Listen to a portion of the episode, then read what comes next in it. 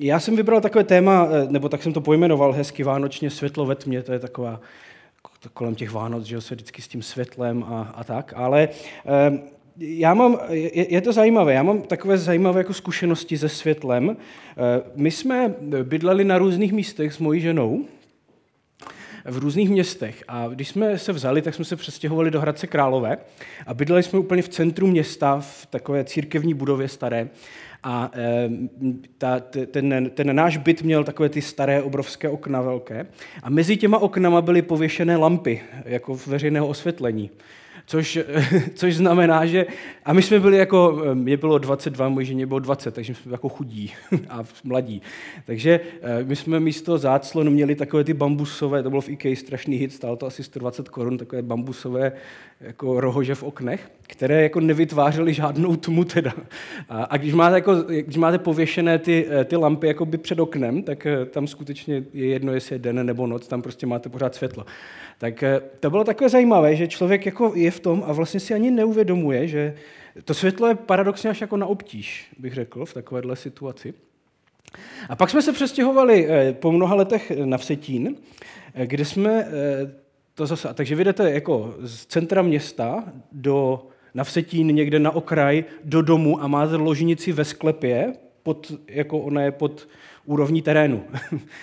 a, takže tam jsem poprvé, nebo tam jsem si skutečně uvědomil, jako, jak moc to světlo je důležité, hlavně v noci, když jdete, máte tu malou ložnici a, a v podstatě se kopnete do toho malíčku pokaždé, když jdete. Ale to byla taková ta tma, jako že jste uprostřed ničeho a ještě jste ve sklepě, takže tam skutečně to byla taková ta opravdová, taková ta opravdová tma. A tam, a je to zajímavé, že teprve tam člověk jako pochopí, jak to světlo moc potřebuje, nebo jak to světlo je důležité. Pokud jako bydlíte že jo, někde v tom centru města, máte tam tu lampu, která vám svítí do té ložnice, tak je to až otravné, to světlo. Ale ve chvíli, kdy, kdy máte ložnici někde prostě zakopanou v zemi, a e, to světlo tam není, tak si najednou člověk uvědomí, jak moc, je, jak moc ho potřebuje, jak moc je důležité.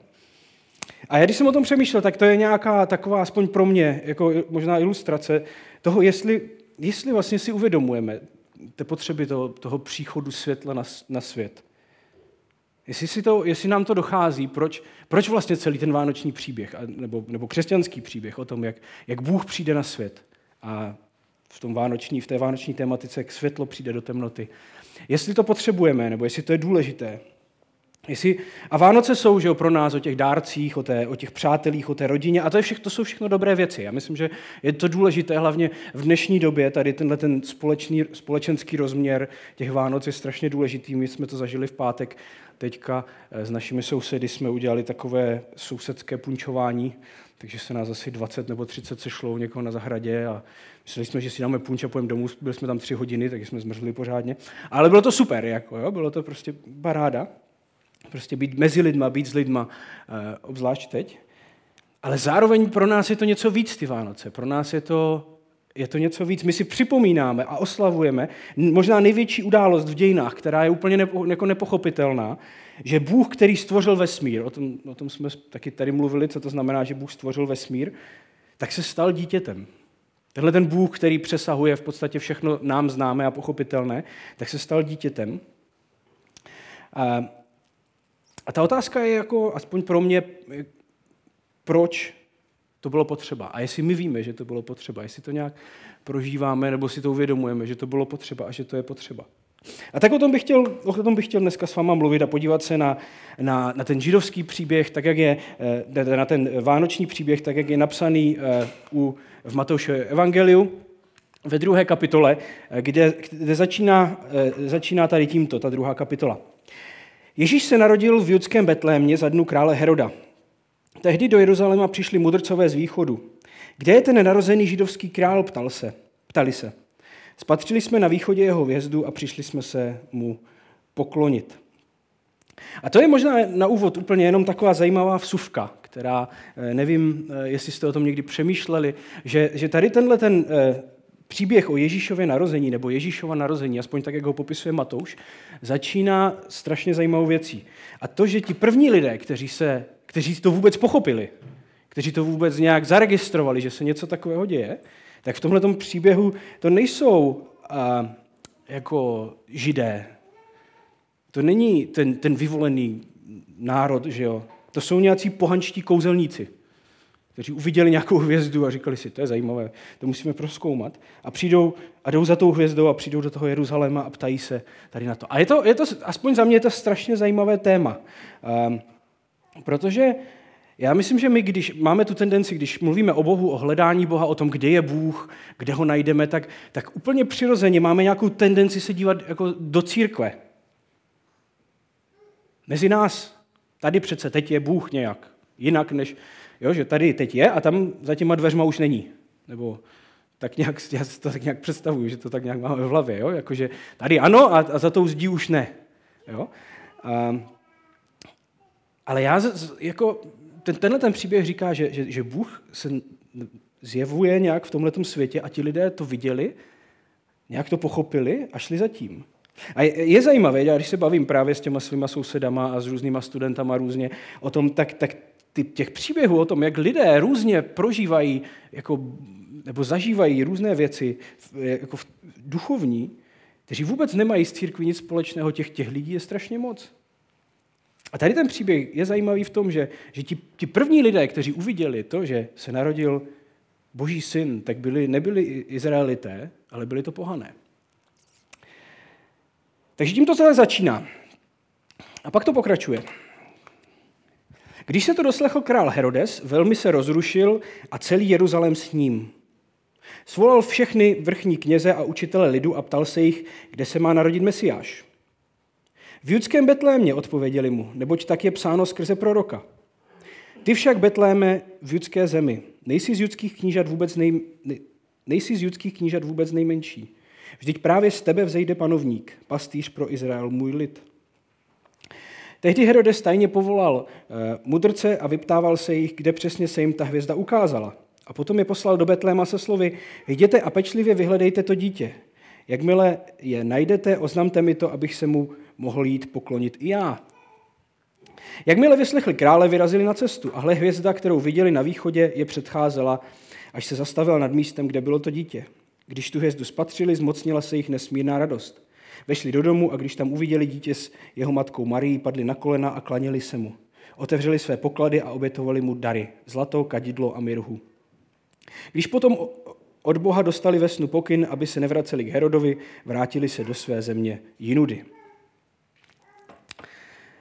Tak, tak to ten příběh pokračuje.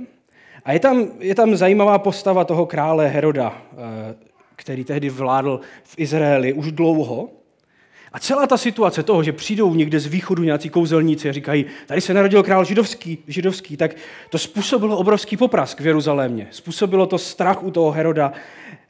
Eh, píše se tam o tom, že celý Jeruzalém vlastně s Herodem byli prostě na špičkách. A ta otázka jako proč? Proč to mělo takový dopad? Proč to, že se narodil, jako narodilo nějaké dítě, Ježíšovo narození mělo, způsobilo takový poprask mezi těmi lidmi? A možná úplně podobná otázka je potom, eh, když vznikla první církev a křesťané žili v, v římské říši, proč to způsobovalo takový poprask, že ti že, ti, že to byli křesťané. Proč to byl takový problém pro všechny kolem? Že to, byli křes, že to jsou křesťané, že to je něco jako jiného. Jeden anglikánský biskup řekl takovou zajímavou věc. A v trošku s humorem říká, když kázal apoštol Pavel, tak docházelo k občanským nepokojům. Když kážu já, tak mi nalévají čaj. Což je jako jiným způsobem vyjádřena tady ta otázka. Je, jako v čem je rozdíl mezi tím, že dnes a, a tehdy když přišel Ježíš, když se narodil, tak to způsobilo jako obrovský poprask mezi jako naprosto že, vlivnými lidmi a dneska to, že jsou nějací křesťané, tak v podstatě nikoho nezajímá. V čem je rozdíl? Ehm, a co to říká o tom, proč Ježíš vlastně přišel? A já myslím, že ten, jako, aspoň pro mě, ten jeden základní rozdíl je, že ten jeho příchod to nebyla nějaká jako duchovní věc. Jeho příchod měl vliv na život teď a tady. Na to, jak vypadá život teď a tady. Eh, a ti, kteří byli u moci tehdy, tak se toho báli. Ať to byl Herodes nebo později římští císařové, tak ti se toho báli. Protože tady se píše, že se narodil král židů. Ale oni nemůžou být dva králové židů. Že? Herodes je král židů. Nebo první církev kázala o tom, že Ježíš je pán. Ale v Římě je císař pán. Ne císař pán, ale císař je pán. Tak? Tyhle ty vyznání křesťanské to nejsou nějaké jako duchovní jako ideje. Jo? To, to byly věci, které, když tehdy lidé říkali, tak se dotýkali nějakého nervu a nějakého bodu v tehdejší společnosti, kde to způsobovalo prostě pozdvižení. Bůh, který přichází do světa a chce měnit svět. Ne, který nás přišel vytáhnout ze světa. To je pointa Vánoc. Bůh, který přichází do světa, aby ho měnil, ne aby nás vytáhl z tohohle světa. Jeho příchod má vliv na život teď a tady. A proto je možná obrovský posun, když my, eh, my jsme z křesťanské víry velmi často udělali něco, co se odehrává někdy po smrti. Až jednou zemřeme, tak tam to teprve začne být zajímavé. My jsme teď eh, ve středu byli eh, u Vávru a měli jsme to setkání se studentama a bavili jsme se právě o, o eh, tom, jak, jak lidé mají různé duchovní zkušenosti, jak různě prožívají duchovní, duchovní život a jak, jak chceme vlastně, aby všichni ti lidé měli takovou tu stejnou duchovní zkušenost. Snažíme se to nějak jako dát do jednoho, do jednoho formátu. A povídala tam, a povídala tam právě jedna, jedna holka takový svůj příběh, jak, jak byla na nějakém táboře a ten poslední večer si tam vzal někdo stranou z těch vedoucích a říká, víš, teď pojedeme domů. A kdyby jsme se vybourali a ty bys umřela, tak víš, co bude potom? jo, tak, tak, tak já si myslím, že to je jenom v takových těch srandovních amerických filmech, ale e, bylo to i na českých táborech. Tak, e, a to je přesně ta po, jako představa křesťanství, že jo? Kdyby, kdyby, kdybyste náhodou umřeli dneska, prosím tak víte, co bude potom? A to je všechno. A pak z toho vzniká jako poměrně nerelevantní záležitost pro všechny z toho křesťanství.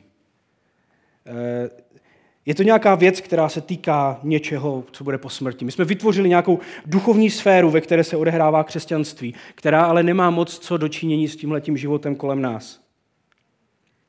Ale když se potom podíváme na to, co učil Ježíš, o čem mluvil Ježíš, když vyučoval, tak on jako nemluvil vůbec o těchto věcech. On mluvil o životě teď a tady. O tom, že máme milovat svoje nepřátele, které máme jako tady vedle sebe. O tom, že máme odpouštět. On nemluvil o, o nějakých jako vzdušných zámcích, ale o životě teď a tady. O životě, který si Bůh představuje, že bude na této zemi. A proto Ježíš a, a první církev byly, byly relevantní pro společnost a zároveň ohrožující. Protože oni říkali, tady je nový král, tady je nový způsob života. Jiný způsob života. A já myslím, že tady těchto těch jako příkladů toho, kdy to, kdy to chápeme, tak je spoustu. My, já si vždycky připadám, jak tady ten anglikánský biskup, co mu servírují ten čaj, to já si tak připadám hodně. Ozvlášť, když se potkám třeba s tím, s tím naším Markem Hůštěm, což je kluk u nás na Vsetíně, asi jsme o tom tady taky mluvili, je to prostě člověk, který dělá církev z bezdomovci pro bezdomovce. On teda ne, naštěstí není bezdomovec, ale eh, někdy tak vypadá trochu, ale prostě on chodí jakoby na místa, kde já a asi většina z nás jako úplně nemáme touhu chodit, potkává se tam s těma lidma, prostě modlí se s nima, čte s nima Bibli, káže jim, pomáhá jim. A já vždycky, když se s ním bavím, on mi pojedá ty příběhy, tak já si přesně připadám jak ten anglikánský biskup s tím čajem. Jako. Já přijedu a František se mě ptá, jestli chci kafe. Jako, jo, to je prostě, že jo. Je to hezké, děkuji, z toho velmi, vá... velmi vážím. Ale že to je jeden z takových příkladů, kdy, to, kdy ta víra, jako to není nějaká ideologie jenom, že jo? to je naprosto konkrétní věc, která se týká těch, těch konkrétních lidí. Jo? Ale, ale není to jenom jako práce v církvi. Nemyslím si, že to je jenom práce v církvi. Je to, když se bavím s některými lidmi, kteří jsou křesťané, dělají biznis, tak jak, jak k tomu přistupují? Jo? Kdy pro ně je to vyjádřením toho božího království. Oni říkají, já, jsem to, já prostě na sebe beru nějakou zodpovědnost, abych lidem dal stabilitu do života, aby měli výplatu, aby ty rodiny, o ty rodiny bylo postarané. To je ten důvod, proč dělám biznis, nejenom proto, abych jako jezdil Mercedesem, ale že tam je úplně jiná motivace. Nebo když lidé vychovávají děti proto, aby uměli ty děti žít pro ostatní lidi, nejenom sami pro sebe. V dnešní společnosti. Když je církev štědrá a je schopná dát peníze na, na různé projekty, jako třeba na Nepál nebo na úplně jiné projekty. Když prostě ten náš život je ten život podle toho Ježíšova vzoru. Život, který vypadá jako kříž. Ve vztazích k jeden k druhému, v manželství, v práci, mezi sousedy. To je celkem jedno. Tehdy se ta víra, ta idea stane skutečností. Takže Bůh přichází na zem, aby změnil tento svět o Vánocích. Ne, aby nás vytáhl z tohohle světa. Proč tenhle ten svět potřebuje změnit? A potřebuje vůbec změnit? To je ta otázka, jestli potřebujeme to světlo nebo nepotřebujeme. A v tomhle je Bible úžasná, že, že ona nemaluje nějaký jako hezký idealistický obraz o, o tomhle světě. To vůbec ne. A i tady v tomhle našem příběhu je jeden obrovský temný moment, možná jeden z nejtemnějších momentů vůbec v celé Bibli, který tam, který tam najdeme. A ten, ten ukazuje na to, proč vlastně musel Ježíš přijít. Hle, po jejich odchodu se Josefovi ve snu ukázal hospodinův anděl a řekl, vstaň, vezmi dítě i jeho matku, uteč do Egypta a zůstaň tam, dokud ti nepovím. Herodes totiž bude to dítě hledat, aby ho zabil. Ještě tu noc tedy vstal, vzal dítě i jeho matku a odešel do Egypta, kde zůstal až do Herodovy smrti. Tak se naplnilo, co hospodin mluvil ústy proroky, ústy proroka. Povolal jsem svého syna z Egypta. Když Herodes poznal, že ho mudrci oklamali, nesmírně se rozhněval a dal v Betlémě a v celém okolí povraždit všechny chlapce mladší dvou let, podle času, na který se vyptal mudrců. Tehdy se naplnilo slovo proroka Jeremiáše. V rámě je slyšet křik, naříkání a mnohé upění. Ráchel tam pláče nad svými dětmi, nad jejich ztrátou se nedá utěšit.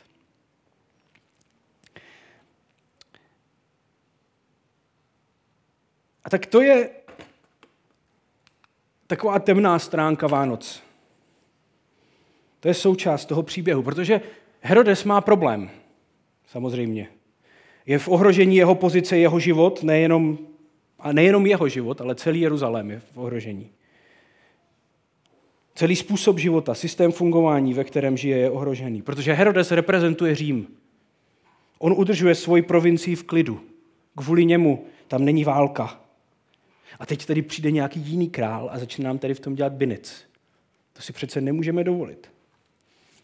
A tak jak tento problém vyřešit? No tak eh, samozřejmě jednoduše, že jo? Zbavíme se toho potenciálního rivala. To je celkem jednoduché. Jenomže a v tom si myslím, že Bible je naprosto realistická, protože říká, že věci nejsou tak jednoduché. Ono není tak jednoduché se zbavit rivala. V tomto případě ani není tak jednoduché ho najít. Takže to samozřejmě nevadí. A z pragmatického hlediska to vezmeme tak, že prostě zabijeme ty děti všechny. Někdy se tomu říká genocida, někdy se tomu říká povolené ztráty a někdy se tomu říká, že když se kácí les, tak lítají třísky. Záleží na tom, jak to pojmenujete. A tohle je součástí Ježíšova příběhu, jeho narození, příchodu na tenhle ten svět. To je skutečná temnota. A mnoho lidí dnes a, rozhodně v historii žilo v těchto těch podmínkách, v podmínkách takovýchto vládců, lidí, kteří tohoto byli schopni bez mrknutí oka. Kdy je tady nějaký vládce, který se snaží za každou cenu udržet svoji pozici. A zároveň kolem něho je vytvořený celý systém, který ho podporuje a je na něm závislý. Kdy on je špatný, i celý systém jeho, jeho fungování je špatný. A mně přijde, že my někdy jako lidé čteme ten příběh a říkáme si, já to vůbec nechápu, jak je to možné. Kdybych já byl tím králem, tak to přece nikdy nedopustím.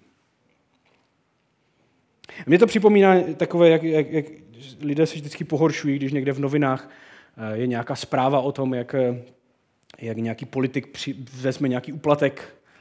Já to nechápu, co to jsou za lidi, jak můžou brát ty úplatky a tak. A, a, a to já vždycky na to říkám, no já nevím, jestli bych vzal úplatek nebo ne. Mě jako nikdo nenabízí, tak já nevím. Jako, no nechodí lidi, jako uděláš mi svatbu, já ti dám tady bokem něco.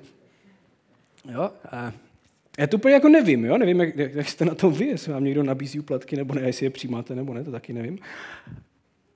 Ale já to nevím. A, jako, a, a podle mě z toho, co já vím o sobě a z toho, co jsem taky jako různě vyčetl a vystudoval, tak jedna z největších problémů člověka, nebo jeden z největších problémů člověka přichází ve chvíli, kdy si myslí, že by to nikdy neudělal. Že se ho to netýká. Že já jsem lepší než ten Herodes, já jsem lepší než ti lidé kolem. A to je krok k obrovskému problému. Lidé, kteří si myslí, že se jich to netýká, tak jsou nejvíce zranitelní. A je mnoho studií o tom, které vysvětlují tady tohle chování, proč to tak je. Já jsem se třeba setkal se spoustou lidí, kteří pracovali v nějaké firmě, ta firma rostla, rostla a najednou oni, oni říkají, něco se změnilo u nás ve firmě. Něco je jinak. Prostě šéf se se mnou nebaví a, a nebo do, do, dokonce dostali najednou výpověď lidé, kteří začínali v té firmě a, a, a, a budovali tu firmu a, a vůbec nechápali, co se dělá. Říkám, no, no, no to je jednoduché, tady na ty věci se dělají samozřejmě studie. A je to celkem jednoduchý jako prvek, jo? Že, že vy máte, každý z nás má nějakou kapacitu na vztahy. Já jsem schopný si pamatovat třeba 200 lidí, 200 men, 200 lidí znát. Co se stane ve chvíli, kdy už je to víc než 200 lidí, za které musím nést odpovědnost, třeba ve firmě, která roste? No, někdo to zkoumal a zjistil, že to je jednoduché. Vy, abyste mohli pokračovat dál, tak vy, se mus, vy musíte udělat, vy ty lidi musíte naskládat do, do Excelu a udělat z nich čísla. A pak se dá pokračovat dál, v podstatě do nekonečna. Ten problém je, že ve chvíli, kdy z lidí uděláte čísla, tak, je dost, tak, z nich, tak z nich přestanou být lidé a jsou z nich čísla. A s číslama se docela jednoduše manipuluje. A to, někdo to skutečně zkoumal, tady tyhle ty věci, kdy, kdy to je ten důvod, proč dochází ke změnám kultury ve firmách, proč ve společnosti jsme schopni dělat některé věci. Protože najednou vy máte 10 milionů čísel, vy nemáte 10 milionů lidí. No tam se to jednoduše pře, pře, předělává z jedné kolonky do druhé v těch Excelech. A to je třeba jeden z, těch, jeden z těch důvodů. Nebo my máme úplně nové výzvy před sebou dneska, které třeba lidé tehdy a ani v historii neměli, eh, kdy my zažíváme naprosto nevýdané rozdělení v naší společnosti. Takové, jaké nikdy nebylo. Milan o tom rád píše v e-mailech. A proč to tak je? Proč najednou takové rozdělení? Co se změnilo? No, no, asi většina lidí, kteří se tím zabývají, tak se shodují tím, že, že, že je to díky sociálním médiím, že to je ten, to je ten důvod, proč, proč vlastně to je tak hrozné, jak, jak to je dneska a nikdy to tak nebylo. A zase, my můžeme k tomu přistupovat a říkat si, to nás nějak neovlivňuje, to se nás netýká. Ten problém je, že se nás to týká, že nás to ovlivňuje. Pokud máte jakýkoliv, jakýkoliv z těchto těch sociálních médií, tak se nás to týká. A nejhorší je, že pokud nevíme, jak to funguje. Protože ono to funguje jednoduše. Že jo? Eh, každé to, každá, všechny ty sociální média jsou dneska řízené umělou inteligencí. To zní strašně jako divoce. A ta umělá inteligence má jeden úkol. Vydělávat peníze. A ten způsob, jak to dělá, je jednoduchý, že eh, vy když eh, uvidíte obrázek hezkého koťátka a kliknete ten like nebo něco podobného, tak ta umělá inteligence si řekne, a ah, to je zajímavé, tohle se lidem líbí. A nebo, když uvidíte nějaký hrozný článek o tom, že se někdo naočkoval nebo nenaočkoval, to je celkem jedno, a kliknete na ten článek a dáte tam takového zamračeného smajlíka, tak ta umělá inteligence si řekne, a ah, tohle lidi trošku naštve, tohle lidi trošku jako vyprudí. To, bychom, to by mělo vidět víc lidí. Protože když to uvidí víc lidí, tak na to víc lidí klikne a když na to víc lidí klikne, tak my budeme mít víc peněz. Takže tím se rozjede celý koloběh, kdy jednak vy osobně, protože ta umělá inteligence je chytrá, tak ona řekne, a Františkovi se líbí koťátka. Takže František pokaždé, když si zapne počítač, tak najednou uvidí koťátka všude, jakoby, znáte to, ne? A, a zároveň řekne, Tady ty články eh, těchto těch lidí, které, kteří mluví o já nevím o čem, tak ty lidi prostě vyprudí pořádně. Tam lidi, je, po, je tam po, potom po, jako debata, takže tyhle ty články by mělo vidět co nejvíc lidí. Takže zobrazují ty články co nejvíc lidem. A z toho potom velmi jednoduše se stane, že já zapnu počítač a vidím koťátka, anebo vidím stejné články o stejném tématu ze stejného pohledu a tím sociální sítě výrazně zesilují a, a, a jako rozdělují společnost. A pokud to nevíme, tak je to obrovský problém, který nás nějakým směrem manipuluje. Je to celý systém, který je špatně nastavený. A zároveň, když se tady tím lidé zabývají, tak říkají, ale Ne, neviníme jenom sociální sítě, protože co dělají sociální sítě je jenom, že zhlasitují to, co je někde v nás. A to je jen několik příkladů toho, v jakém světě žijeme a jaké, jakým výzvám čelíme. My asi tady nemáme herody, kteří by jako, tak jako plošně tady, tam ty děti v tom Brně všechny do dvou let, to tam jako sfouknem. To asi ne, ale ty výzvy jsou jako jiné a podobné. A to je ten důvod. A to je ta temná stránka těch Vánoc. To je ta temná stránka v tom Ježíšově příběhu. A tohle to jsou všechno důvody, proč Bůh říká, já musím přijít na tenhle ten svět, abych začal změnu. Abych přinesl změnu do tohohle světa.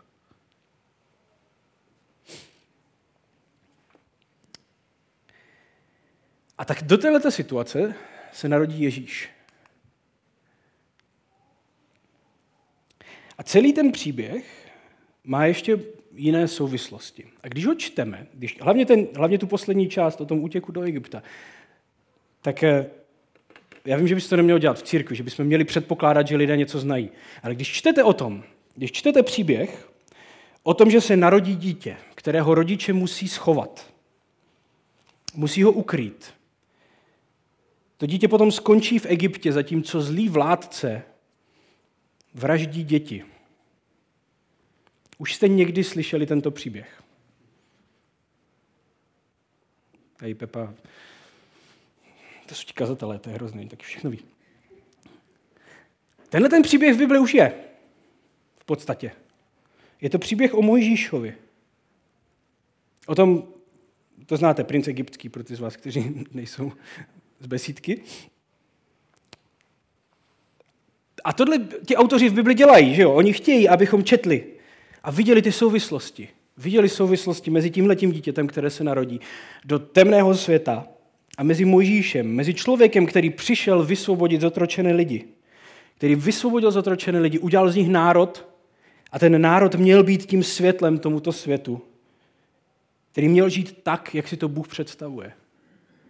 To je to, co je, je, je Matoušův, jako Matou, to, to, co má Matouš v hlavě, když to píše, říká, já chci, abyste si představili tohle. To je to dítě. To je jeho úkol. S tímhletím má přijít na tenhle ten svět, aby, aby osvobodil zotročené lidi. A není přesně tohle, s čím Ježíš potom přichází? My tu máme toho Heroda, že jo?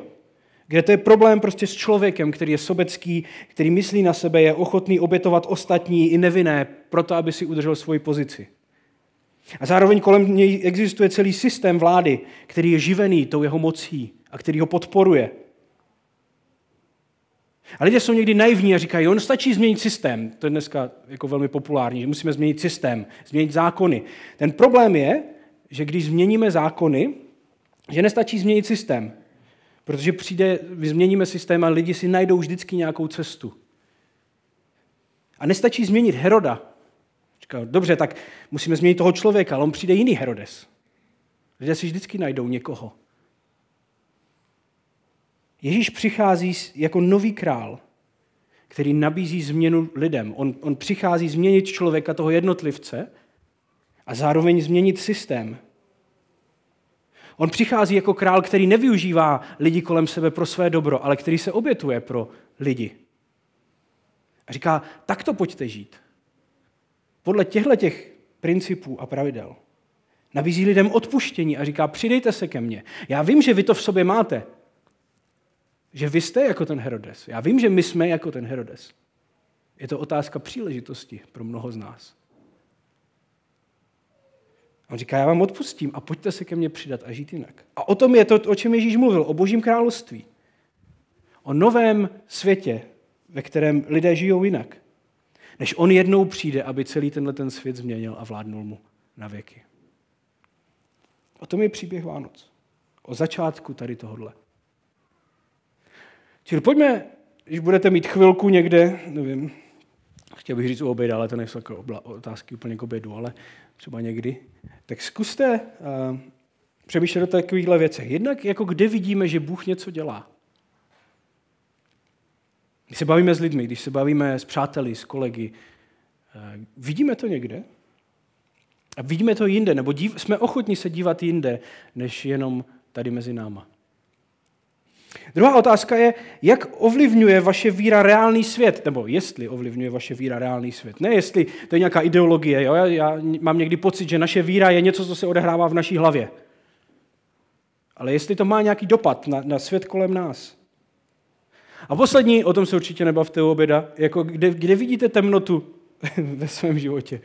Nebo nevím, jak to máte nastavené. Jakoby, ale, ale uh, to je poslední věc, kterou si myslím, že musíme nějak reflektovat, tady tohleto. Že ten Herodes nám není tak vzdálený, jak si možná někteří z nás myslíme. A pro mě tady to, tady to téma, tady tato vize eh, a představa je strašně zajímavá, protože mě, mě jako strašně dlouho v, v, v tom celém křesťanství, jak mi bylo prezentováno, něco nesedělo. Já jako čtu o Ježíšovi, který, který mluvil o naprosto zásadních věcech v tomto světě kolem nás. O tom, jak se v tom světě pohybovat, jak v něm žít. A zároveň v církvi jsem velmi často slyšel, že to, co je důležité, je z tohohle světa utéct. Těšit se na ten moment, ať už tady s tím se nebudeme muset jakoby zahazovat. A mně to úplně nedávalo smysl. Já myslím, že to je problém mnoha lidí, kteří v křesťanství nevidí smysl. Protože jaký potom, pokud je smyslem křesťanství a křesťanské víry utéct z tohoto světa, tak jaký smysl má moje práce? Jaký smysl má vychovat dětí a pomoct ostatním lidem? Jaký to má smysl, když je to všechno jenom nějaký velký test, že Bůh na nás udělal takový velký test a říká, jako to je všechno o ničem, ale vyzkouším si vás, jestli jako obstojíte. A najednou pro mě tohle je mnohem lepší vize. Jednak života v tomhle světě a jednak budoucnosti. Vize, ve které má místo každý z nás. Ať děláme, co děláme, tak se v tomu můžeme najít. Můžeme se podílet na té změně, kterou Bůh chce v tomto světě udělat a dělat. A na tom, co dělá Ježíš v tomto světě. A tak to je možná něco, co můžem, o čem můžeme na tyhle ty Vánoce přemýšlet. O tom, jak, jak, jak pomoct s tím, aby možná, a možná ne celý svět, to je možná moc velké, Možná ne ani celé Brno, jako by taky co hodně lidí. Ale třeba ten dům, ve kterém žijeme, ti naši sousedé, ti naši spolupracovníci a ta naše rodina byli možná místem, kde lidé tohle můžou zažít. Něco z toho, co si Bůh představuje, jak by život na tomto světě měl vypadat. Pane Ježíši, děkujeme za to, že si můžeme připomenout to, že jsi přišel kvůli nám a že můžeme vidět realisticky ten, ten pohled toho, že tenhle ten svět není dokonalý a že je tu spousta věcí špatně.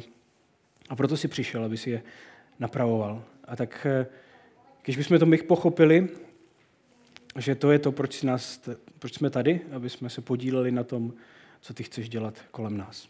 Amen.